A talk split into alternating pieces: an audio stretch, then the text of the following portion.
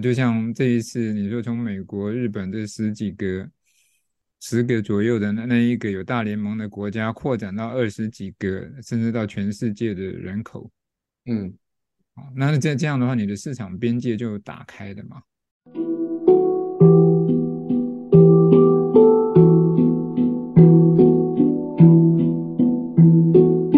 蓝海就在你转动思考的角度，开启蓝海新商机。各位听众朋友，大家好，欢迎再度收听《蓝海就在你身边》。那今天一样有我 Alex 跟 Edward 跟大家一起来讨论蓝海。哎，大家好，我是 Alex。嗯，大家好，我是 Edward。OK，第五届的世界棒球经典赛刚刚才结束，就我们录音的 一个礼拜前才结束这样子。嗯、对，那最后这个大谷翔平跟 Mike Trout 的对决，哦，很多人都说这个比漫画还精彩，漫画都不敢画出这么、嗯、这么不可思议的呃结局跟过程这样子。然后中华队两胜两败，虽然没有晋级到复赛，但是也打出了很令人感动的比赛。那不晓得收听这个节目的各位观众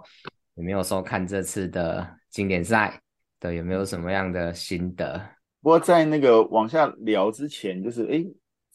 我想了解一下呢，这个经典赛的由来是怎么样？这个我我一直都不是很清楚。OK，呃，今年是第五届的世界棒球经典赛。那第一届的世界棒球经典赛其实在二零零六年开始的。那为什么会有世界棒球经典赛？主要有两个原因。第一个呢，就是这个奥运嘛，奥运就是呃，有时候有棒球，有时候没棒球。那大家知道，其实棒球以整个全球来讲的话，是个。其实非常冷门的运动，就是喜欢棒球的国家大概十只手指头是是不够用啦，但是如果手指加脚趾就够用了。对，就是棒在棒球是热门的运动的国家，其实应该全世界来讲不超过二十个。所以呃，奥运的话就其实不会每届都有棒球，像呃我们二零零四、二零八八雅典跟北京奥运都有参加嘛。那到二零一二的伦敦奥运就没有了。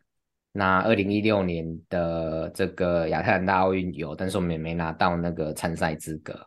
对，那那东京奥运我们也没拿到。那再来的，在下一届的那个巴黎奥运，这个棒球又又又又没有了。对，所以第一个原因的话，就是这个世界的呃喜欢棒球的国家，这些大家讨论说。我们是不是可以来组一个办一个比赛，就是它是世界级的，就是像这个世界杯足球赛这样子。那不要因为奥运有时候有棒球，有时候没棒球去受到影响。那第二个就是呃，虽然就是呃奥运有开放职业选手参加棒球比赛，但是因为他比赛的时间是在奥运通常都是夏天嘛，七月或八月。所以很多不管是美国职棒或日本职棒，呃，这两个目前就是全球棒球最顶尖的职业联盟，那很多选手会选择，呃，就是不要代表国家出赛，那那把自己的工作做好。所以大家就会觉得，不管奥运或或其他高等级的棒球比赛，好像那个那个那个强度、那个精彩的程度、那个等级，其实还不是最高。对，所以呢，基于这两个原因，那后来包括美国的大联盟跟这个棒垒球总会、世界棒球总会的这个国家们，大家一起讨论，那就决定来举办世界棒球经典赛。那他时间选在美国这个大联盟世界大赛打完之后，然后看那个联盟的正式比赛开季之前，对，在这段时间里面去挑。时间比赛，那让职业选手也可以参加，然后也固定四年一次。那希望就是能够是每年每四年有一次全世界最精彩的棒球比赛。我想大概的由来是这样子。我觉得这一次其实是我是在中华队第一场输给那个巴拿马，对不对？嗯嗯，然后就想说，那今年就没戏看了。哎，没想到后面连赢两场，对对对，两场就激起了兴趣，就就激起很大的好奇跟期待去看那个中华队跟古古巴的比赛。是，因为我一直印象台湾我们的城棒队呢，经常是在世界比赛的时候啊，碰到弱的队，越弱的队就越输球，碰到越强的队就越赢球。我想说，哎，这次有机会哦，搞不好会赢古巴进复赛。对对，我想这这这个地方其实是棒球，就是我们常常常常听到，就棒球就是圆的，球场上的表现其实是很难讲的。是，所以到最后没没有没有进复赛，其实是有点遗憾。但是我觉得那个棒球比赛很精彩，那是看到那个精彩是很开心的。嗯嗯嗯，OK，我我我自己就很喜欢。棒球嘛，我从小学开始就爱看球也，也也爱打球。对，嗯、那我在我在同一支棒球队，从国国二加入一支棒球队，到现在就是第三十年的。对，那只要哇只要是太厉害了，就喜欢棒球。那刚好有遇到志同道合的朋友这样子，所以、嗯、通常礼拜天如果有比赛的，就是就在球场上。这样子，嗯哼，对，我听，我记得 Alex 也是小时候也是差一点点就走上棒球之路了嘛，在小时候那个北华新南美和的时代，呃、嗯，是不是跟大家分享一段，分享一下这一段往事？嗯，那那时候其实也是很喜欢棒球了，从小学就很喜欢打棒球了。那我们那时候在屏东小学里面没有棒球队，但是我们经常会。有朋朋友的同学们会组成队伍，就礼拜六、礼拜天就在球场上打球嘛。嗯嗯嗯嗯。那到国中的时候，就曾经学校有棒球队，我也是有几手。哇，所以就练了一阵子了。嗯。那不过到要出出去比赛，代表学校要出去比赛的时候，就被我家家长、我妈妈挡下来了。就觉得你要你乖乖念书，不要到处去玩。嗯嗯，所以那时候就就没有再跟棒球结缘了。对，要不然呢，那时候还还有很多朋友什么去读美和中学的，我说哎，我们棒球很厉害哦，你要不要来？我就觉得那那个那个时候是很呃经常会去看比赛啦，是是看棒球比赛啦什么的，但是就没没有再参与那个球赛，也没有再练球了。OK OK，好。旺旺，如果有在看棒球的，比较跟我年纪一样大的球迷就会知道，我如果小时候有机会进美和打球，那真的是莫大的殊荣。对，嗯、现在青棒的强权可能是平镇跟古堡，嗯，对，那那在就是那个时代是华兴跟华兴跟美和，对对对，那像现在大家可能还还还有点熟悉的嘟嘟潘威伦啊。嗯，那个张泰山呐、啊，都是那个美和、嗯、美和出身的球员，这样子，对对对，OK，好，好，那呃，这次的比赛，我想就是球赛本身非常的精彩，那中华队打打的到底好还不好，也有很多的角度可以去看嘛，我们可以看到。我们的旅外球员，这个旅美的张玉成，那林子伟，那旅日的这个吴念庭，嗯、那个宋佳豪，对，那那甚至就是还没有上大，才刚去刚去那个 EA 没多久的郑宗哲，我这旅外的球员都表现得非常非常非常的精彩，真是世界等级的。那你在这个时候，你要不要先介绍一下那个职业棒球啊？对，一 A、二 A、三 A 这这些的分级，或者职业棒球这这一个比赛跟经典赛的关系是什么呢？有什么不同？OK OK，还有郑宗哲，那他才刚去美国大联盟没多久嘛，还在一 A 奋斗，对，但是他小小二十一岁的年纪就有那个胆识，当然也有那个实力，然后当国家代表队的第一棒开路先锋，我想。真的是非常非常非常棒的一个一个成就，这样子。对，那那我先稍微讲一下，就是呃，经典赛和这个美国大联盟的关系好了。那我我想就是呃，以棒球这个运动来讲，那虽然它在整个世界来讲是比较冷门的，但是呃，在全世界目前大概有十个左右的国家，呃，有职业棒球的这个联盟。那所谓职业棒球，就是说今天这个球员他主要的工作。就是打棒球，那那个球团呢，就是付他薪水，那有联盟做比赛这样子。那全世界这个呃技术水准最高的职业棒球联盟就是美国大联盟。那美国大联盟呢，就是目前大概目前呃目前实际上有三十支的球队，那分成两个联盟，各十五支球队，美国联盟跟国家联盟这样子。嗯、那他们一年呢要打一百六十二场的例行赛，对，嗯、那最后就是这个大概会有八到十支的队伍进到季后赛，包括分区冠军啊跟外卡这样子。嗯、那经过了这个分区冠军赛、联盟冠军赛，再打到呃在大联盟所谓的世界大赛，那去选出那一年的世界冠军这样子。嗯哼。所以三十支球队，那每支球队呢，就是有二十六个呃开季的正选名单。那那其实就是不到一千个这个顶尖的职务这样子，对，就是高薪的工作。对，那这是棒球选手梦寐以求的这个领域这样子，你达到那边就是可以跟全世界最优秀的棒球选手一起竞技，那当然可以领。一年好几亿的 台币的薪水这样子，对，那那所谓的就是呃郑宗哲所在的 E A 或者是上面还有二 A、三 A，那基本上就是一个选手，呃，就是他们如果从年轻的选手去培育，就是会从就是一 A，然后技术再好就上到二 A，那再好就到三 A，然后再更好就可以进到大联盟，所以每一支球队它底下会有一个所谓的。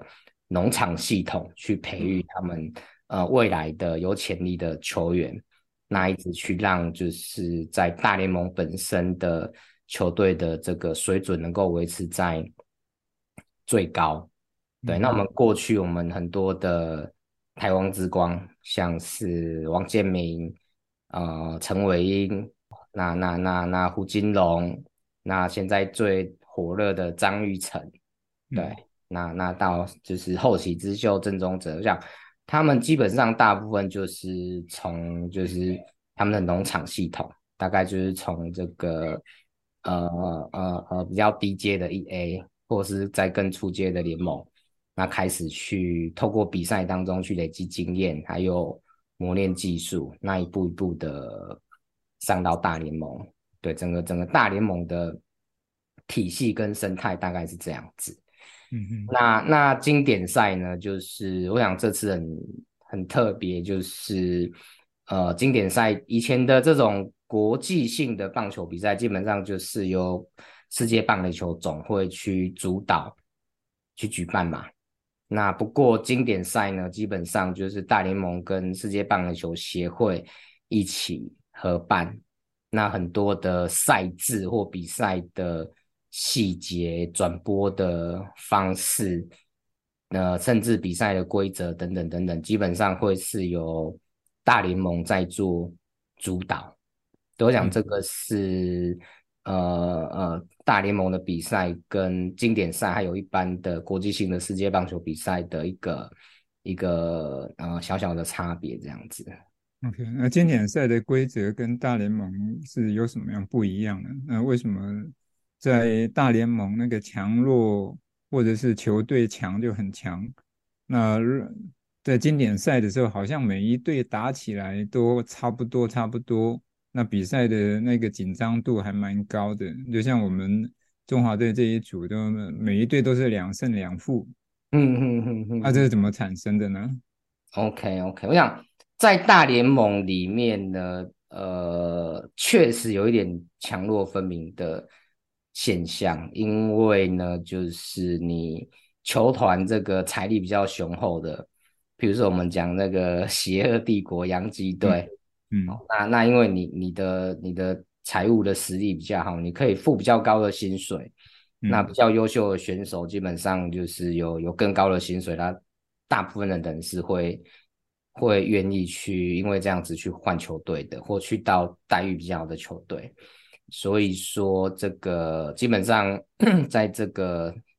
呃大联盟的世界里面，那我们以平均值来讲的话，你你球团付的薪资成本越高，那你球队的战力是就是会比较强。平均来讲是这样子啊。那当然就是球是圆的嘛，很多小市场的球队，比如说呃前几年这个皇家队。嗯，是也是能够拿到世界冠军，但是我们如果用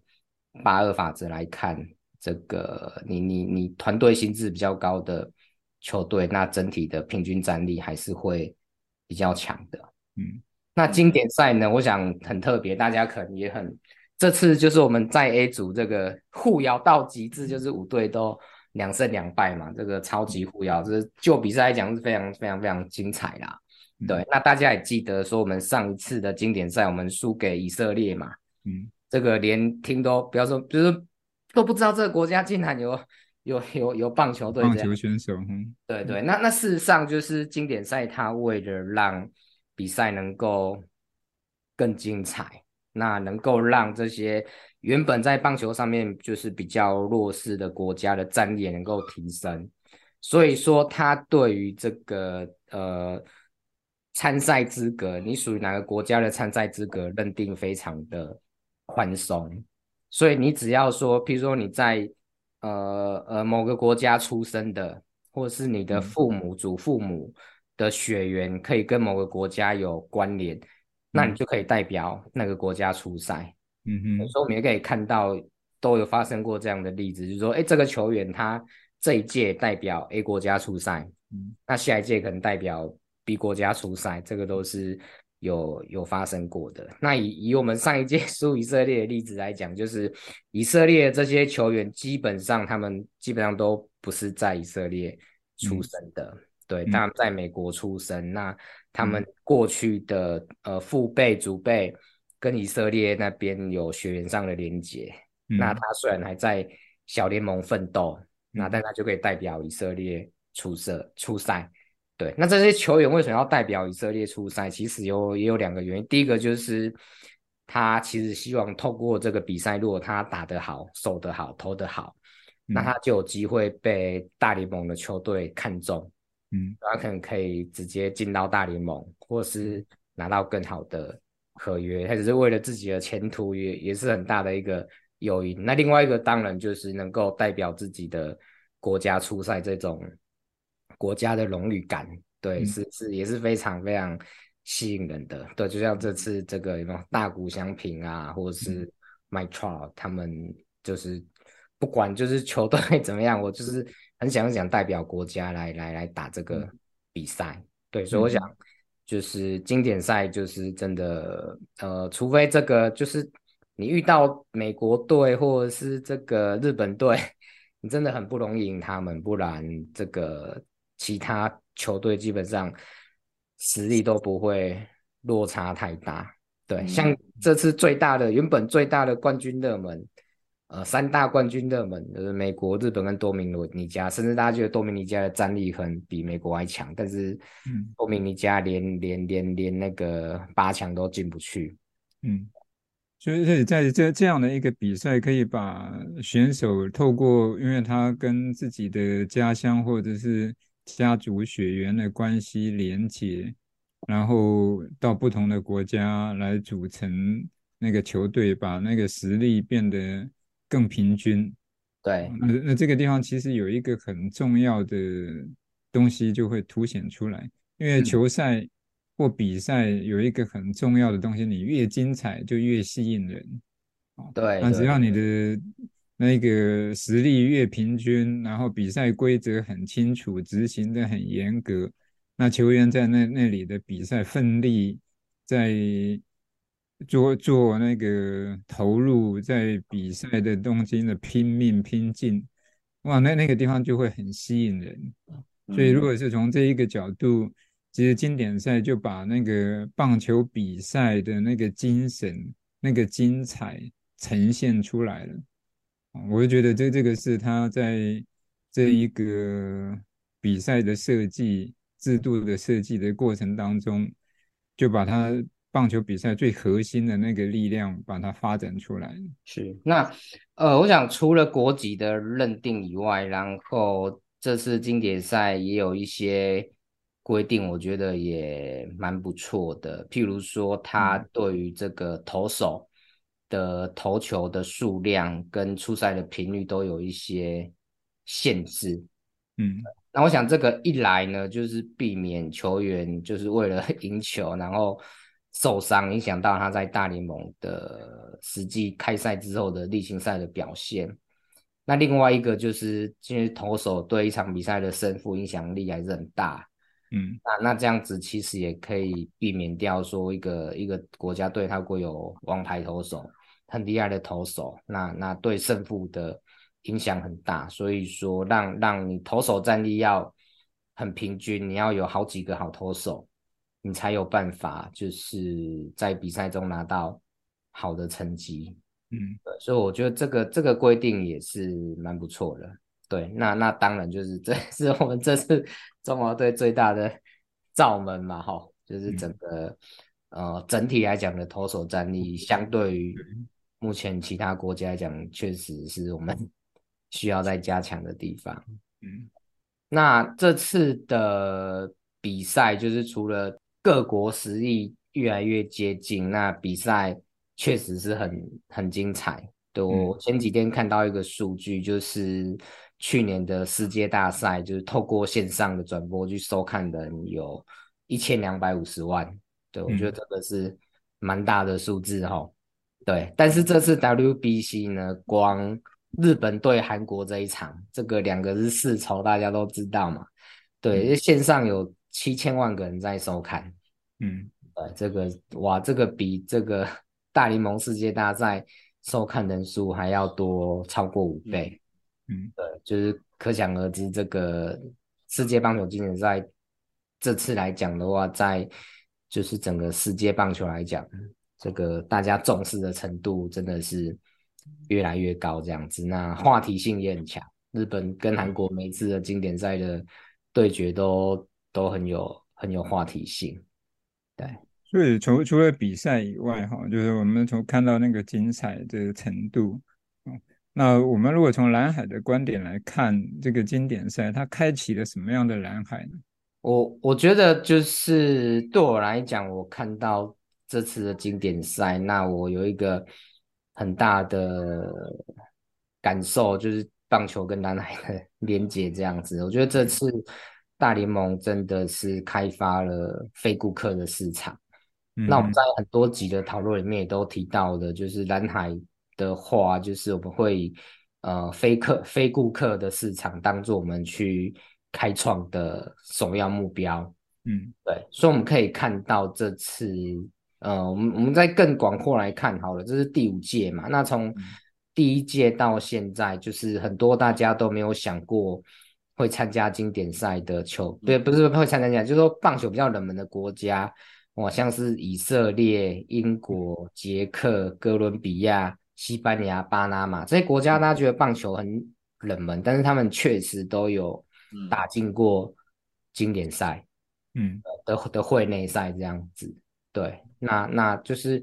呃，这这些这些地方，他们的国家能打进比赛，其实球迷都是非常热血的。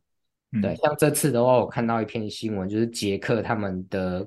体育频道也都是有转播，然后收视率也是很好，广告也都卖得很好，那那球迷也很热血。对，像这次捷克就引起很多的讨论嘛，就是他们基本上都是打棒球，他们的斜杠，他们的本业可能是医生、律师、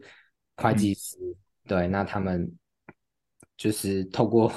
呃，业余的时间去练习，那也能够打进这个会内赛，那那国家也是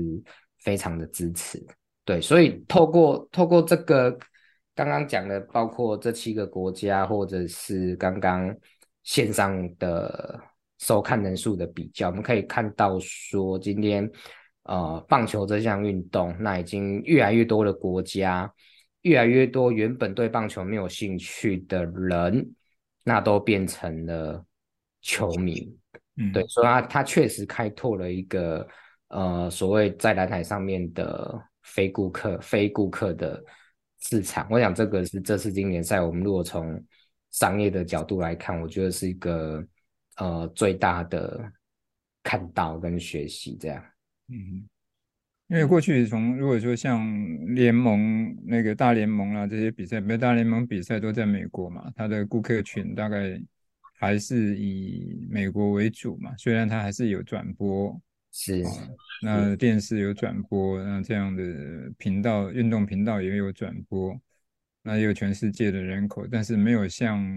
关注的那个热情，没有像现在这样代表国家，那代表国家队，那那个国家的观众就会被激起那个情感的投射，那热情就会就会比较高。是，所以每四年一次，就等于是说，把还不是在这一个棒球运动的顾主要的顾客群。慢慢的把那个力量变成是比较重要的顾客群啊，就像我们讲顾客群有那个第一层的非顾客，就是好像有的时候会来消费一下看一看，有的时候就不太注意啊。像像我现在好像就像是第一层的非顾客 啊，被那那个中华队的连两胜就被吸引进来了哈。对，对，就就是像像类似这样，就是有扩展了非顾客的这一块。但是我觉得更重要的一个东西是，他把棒球赛的那一个精彩啊，嗯，跟紧张的那个张力变得更大更强哈。是，所以每一个球队其实实力差不多，比赛起来呢，那个胜负起来的区分都不是那么的容易就判断，然后比赛的过程就变成很精彩，那个张力很高。对，那这样的话，那个精彩的程度。就代表这一个产品的那个品质或者产品的价值就提升起来了，是，所以它。最核心的这个东西提升起来了，才有那个能力去影响到其他的非顾客群被它吸引进来，是是，所以我就觉得这这个地方其实是它的规则改了以后，就是它最核心的那个价值主张呢，就变得非常的有力，嗯嗯。嗯，我我觉得这个部分就是我想呼应 Alice 讲到的，那他 其实打破了很多我们在至少打破两个我们在运动上面的一些框架。第一个就是说，呃，你要推广运动或者推广产品好了，你就是要在呃喜欢这个运动的地方去推广。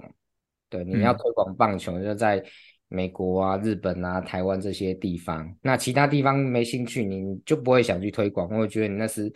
那是不合理的，或是那是很困难的事情。对，但是但是这个告诉我们说，这个不管是纯商业、食衣住行，或者即便运动来讲，其实非顾客都是有办法去做推广的。嗯，对，所以这个连接到说，那那第二个就是。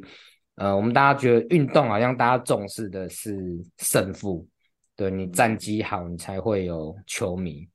对。但是事实上，这个这次经典赛，他刚开始提到的，就是说，呃呃，大部分我们人就会爱国嘛。那你有国家队的比赛又有竞争力的时候，你就会想要去支持。这第一个，呃，国族意识的这个价值。那第二个就是球赛本身有超负胜越、超超越胜负的事情。那那那球员本身很认真的在比赛，然后过程当中就是这个拉锯起伏，那胜负一直互换，对，这个这个投入其实都会让球迷很很很愿意再去支持他，对，所以就是像刚刚开始提到的，就是不只是就是捷克、英国这些原本棒球人们的国家以外，那。光在台湾里面，就是除了原本就每天常常在看棒球的人，那有一些就是平常没那么爱看棒球的人，他也被这个比赛给给打动了，那也更更愿意去打开电视，更愿意支持这个中华队的比赛。对，这个这个核心价值，呃呃也也也呈现出来的。那这个这个市场就这样子被被打开了，对。对，我想这是从我们一般消费者的角度来看的哈。那另外一个角度，其实就是从球员的角度来看哈。嗯，球员，如果你如果在原来的大联盟的系统里面，你都一定是一 A、二 A、三 A 慢慢的爬上来嘛。对，你能够被看见，或者是有突出，也是从那一 A、二 A 慢慢的在比赛中，在锻炼中有突出以后被看见，然后被。启用或者是被选拔出来，对，但是他透过这一个经典赛，其实就有一个作用，就变成说跳脱原来的那个系统跟框架，哦，这些球员可以可以主动，也可以变成是国家的各个国家队的队员，然后去表现他自己，所以有一个造成一个上下流动比较更清楚的，可以可以流动的那个可能性。那这这种可能性对球团来讲，其实他是挖掘新人，或者是平常在他的机构或或者系统里面看不见的那那一个人呢，可能从这里就会冒出头来。我觉得这这个这个新的价值，其实就是他在运作这一个大联盟的球队的时候，这就有点像是我们的商业模式里面的在执行的那个模式里面。让它有了一个新的价值创新，嗯哼，而不只是它有一个呃精彩，然后可以吸引到会顾客，开拓了新的市场，啊，他连运作的结构里面都有一些新的突破，啊，我觉得这这个是还蛮难得的。是是是，对，这这我想举一个，也是这是经典赛的实际的状况，嗯，就是尼加拉瓜。其实他他跟刚好跟刚刚一开始讲到多米尼加分在多同一组，大家觉得多米尼加是哪一组的大魔王这样子？那尼加拉瓜 就那一组里面唯一不被看好的球队。对，那他们他们对尼多米尼加当然是打输了嘛。不过他们有一个好像第八局上来的投手，年轻人，然后也是二十一岁二十一岁而已。然后那一局里面就是连续解决了三个大联盟的强打哦。就是那个索托，还有那个马查多，还有一个忘记名字了。对，他那一场比赛，虽然尼加拉瓜输给多米尼加，是比赛打完之后过一个小时，就大联盟的球队，我记得好像是老虎队还是谁，就就跟那个年轻投手直接签签约了。嗯、对，就因为这样的表现，就获得了大联盟球队的赏识。嗯，所以所以我觉得这个回归到。呃呃呃，这个执行的部分就是这个体系，呃，经典赛打了之后，那那越来越多优秀的人就是被大联盟看到，那也有越来越多不同国家的人会被大联盟看到，嗯、那大联盟本身的比赛其实就会越来越精彩。嗯，对，那里面呢，就是这个呃，大联盟的就是正规赛。里面的呃组成的球员来自的国家越来越多，那这些这些国家的人也会去看大联盟的比赛，嗯、所以大联盟本身比赛的收看人也会越来越多，嗯、对，那那这个就变成一个很很正向的体系在循环这样子，对。啊，所以它是创造了一个循环的系统啊。对，所以这个就很，我觉得是很多赢的，就是包括球迷、包括选手、包括不同的国家，还有大联盟本身，在这个体系当中，其实都是有获得到各自的价值的。对，所以如果从这一次经典赛这样的讨论来看哈，那那你们两位有没有在？从这个过程里面看见说，哎，你对这个经典赛有什么新的对你在蓝海上面的启发，或者蓝海上面的新的看见呢？呃，我我我这边我想我想分享两个，嗯，那第一个就是很多时候这我们开发新顾客的，呃，非顾客的市场的时候。这个除了开发非顾客以外，还会造就一些新的需求，那新的生态的体系出来。对，譬如说这次这个呃，主要目的是让大联盟主要目的是让呃不同国家的球迷越来越多嘛。但是其实这造就了就是说，呃呃，媒体转播还有广告上面，那你会带动一些呃新的需求出来。这个媒体转播的技术，呃，球评、主播，然后周边的商品。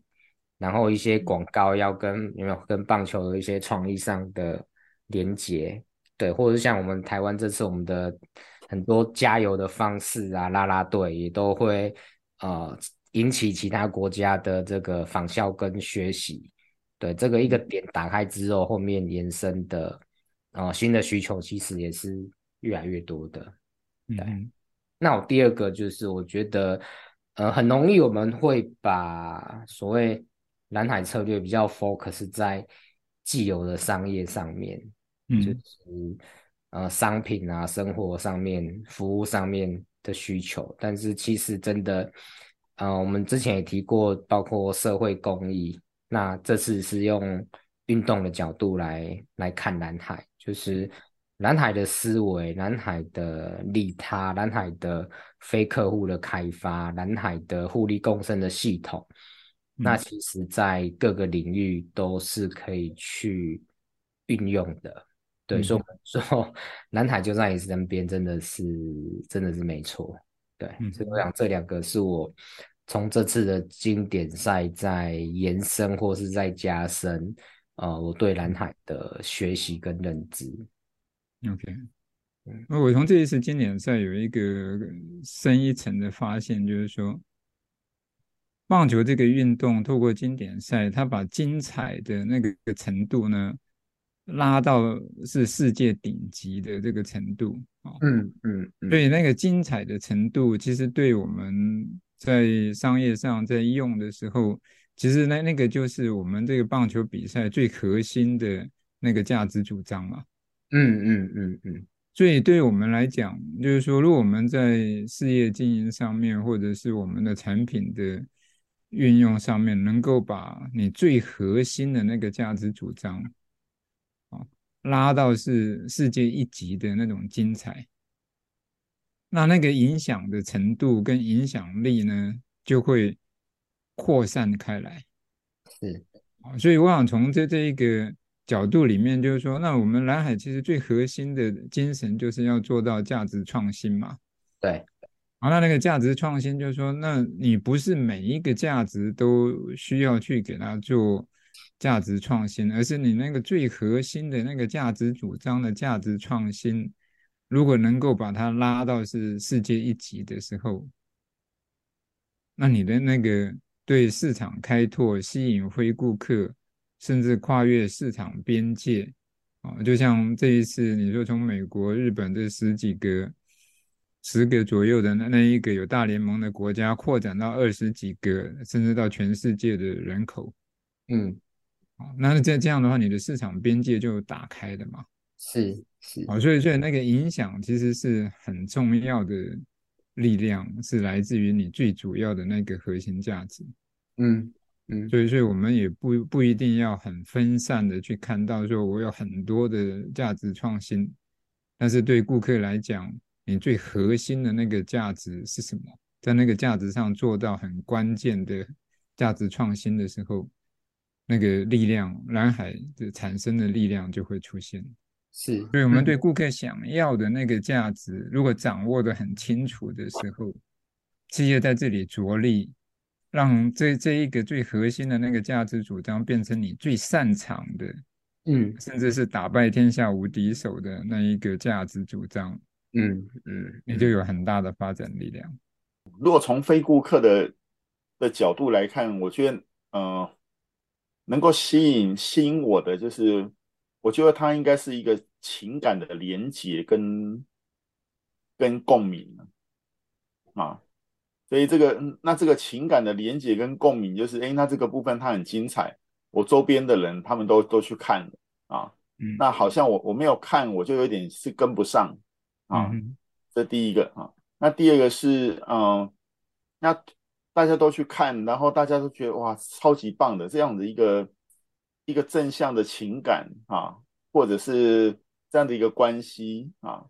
我觉得他他就会引发我，就是哎，那这个部分真的应该不是不错的，所以我就去试看看。嗯哼，所以我是觉得这个这个情感的连接跟催化啊，如果从心理内在的角度，我觉得他应该是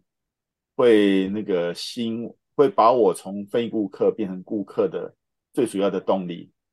嗯哼，OK，那呃，今天很谢谢 Alex 跟 Edward，那我们一起从商业的视角，那来讨论棒球，讨论世界棒球经典赛。